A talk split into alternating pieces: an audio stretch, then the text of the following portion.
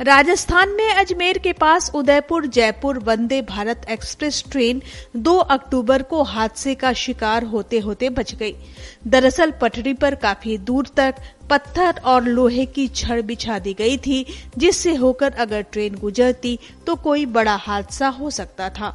लेकिन loco pilot की मुस्तैदी से यह हादसा टल गया। इसका वीडियो भी सोशल मीडिया पर वायरल हो रहा है। ये घटना 2 अक्टूबर को सुबह नौ बजकर पचपन मिनट पर हुई। रेलवे पुलिस मामले की जाँच कर रही है।